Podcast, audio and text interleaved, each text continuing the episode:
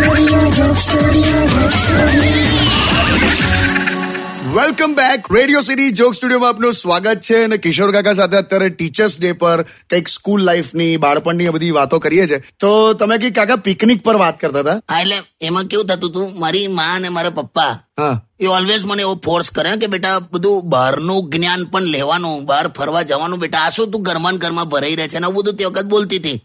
પછી સ્કૂલમાંથી પિકનિકનું આયોજન થાય ને તો પાંચસો રૂપિયા મંગાવે. અચ્છા. એટલે એ પાછું પાંચસો રૂપિયાની ડિમાન્ડ કરવા માટે હું મમ્મી પપ્પાને કહું ને કે મમ્મી કે આવું છે. લાવ કે પિકનિકમાં જવાનું છે ને પાંચસો મંગાવે છે પાંચસો લાવ. તો એ ફરી જાય હા.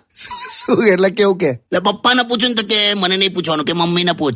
મમ્મીને જઈને પૂછું તો કે મને નહીં પૂછવાનું. પપ્પાને પૂછ. એટલે આ તો કઈ ઘર છે કે સ્ટેટ બેંકની બ્રાન્ચ છે લા આવું કરે યાર. એટલે પણ પાંચસો રૂપિયા માટે? પણ બેટા પાંચસો તો અત્યારે એ જમાનાના પાંચસો ગણે એટલે ત્રણ ચાર હજાર રૂપિયા થયા અત્યારના એમ. એ ખરું. અને જે માં શાકભાજી માર્કેટમાં ભૈયાજી સાથે પેલા ધાણા અને મરચા માટે ઝઘડતી હોય મફત લેવા એ પાંચસો કેમ નહીં આલેલા? એ તો છે. અને તું વધારે કે ને તો પાછું મને આ મજાની વાત મને યાદ એ બાજુ સલાહ કેવી આપે ખબર.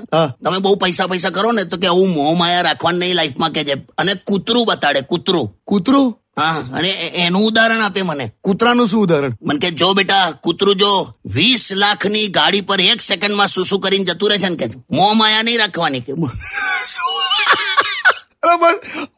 ઉદાહરણ હોય? એ ભણી નથી પણ ઉદાહરણ એવા આપતી હતી ભણેલા ડગાઈ જાયેલા. Shadow with Kishore Kaka only on Radio City 91.1.